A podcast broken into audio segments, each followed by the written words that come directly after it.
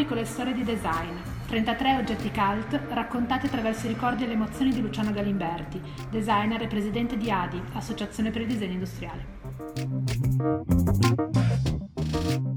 Sedia 209, Tonè per Tonè 1900. 2,70 m x 3,25 m. Sono le misure della micro sala riunione del mio primo studio milanese, un piccolo bilocale al piano rialzato in zona Vercellina a cui accedevi da un atrio tutto marmi in perfetto stile littorio. Francamente uno studio veramente troppo piccolo rispetto alle sette persone che lo, che lo condividevano. Si facevano i turni per utilizzare i tre grandi tecnigrafi posizionati e tutto era accatastato fino al soffitto, per fortuna era alto come solo le case d'epoca avevano normalmente. Eppure, eppure in questa economia di spazio tutti concordavamo sulla necessità di garantire uno spazio per accogliere e discutere eh, e pomposamente lo chiamavamo sala riunioni. In pratica era composta da un piano di laminato bianco sostenuto da un espositore di scarponi da montagna, un prototipo fatto da Paolo Zanotto, uno del gruppo, da una mensola in laminato nero, frutto della generosità allegra e concreta di un falugname di Cantù che ci disse ma almeno mi farete pubblicità a Milano. Da due picoglass che incorniciavano rotazioni di disegni di progetto, infine da un vecchio telefono a disco Siemens azzurro, quello con i tastoni per le chiamate tra interno e interno, come se a noi servisse. Ultimo acquisto, sei sedie con bracciolo tonè laccate nere, con paglia di Vienna disegnate nel 1900. Costavano per noi una vera e propria fortuna, ma erano il vero pezzo forte dello studio. Erano le sedie sempre presenti nei disegni di Le Corbusier, un caposaldo della tecnologia di lavorazione del legno curvato a vapore.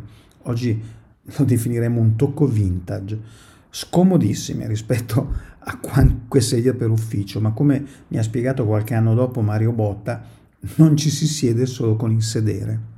Ecco, questo credo sia davvero il segreto di questa sedia, la capacità di farci partecipare a un mondo complesso di relazioni con la storia, con il mito progettuale dell'innovazione tecnologica, capace di cambiare il corso di un intero settore industriale e un mondo di rimandi a un modello culturale, quello viennese, che pur consapevole che la strada intrapresa agli inizi del Novecento avrebbe frantumato un impero, ha continuato coraggiosamente a percorrerla. Manfredo Tafuri, nel suo saggio Vienna Rossa, descrive molto bene quel sentimento misto di memoria e ricerca di sperimentazione del futuro. Per noi, allora giovani progettisti in cerca di responsabilità civili e professionali, quella sedia rappresentava una dichiarazione di appartenenza. Non volevamo rivoluzionare il mondo, volevamo riformarlo, volevamo migliorarlo senza perdere il suo meglio.